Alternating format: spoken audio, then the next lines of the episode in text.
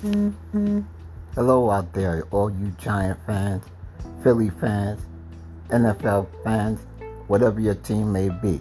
This is Ed Man, G Man, and I'm just starting this podcast of We the Real Fans.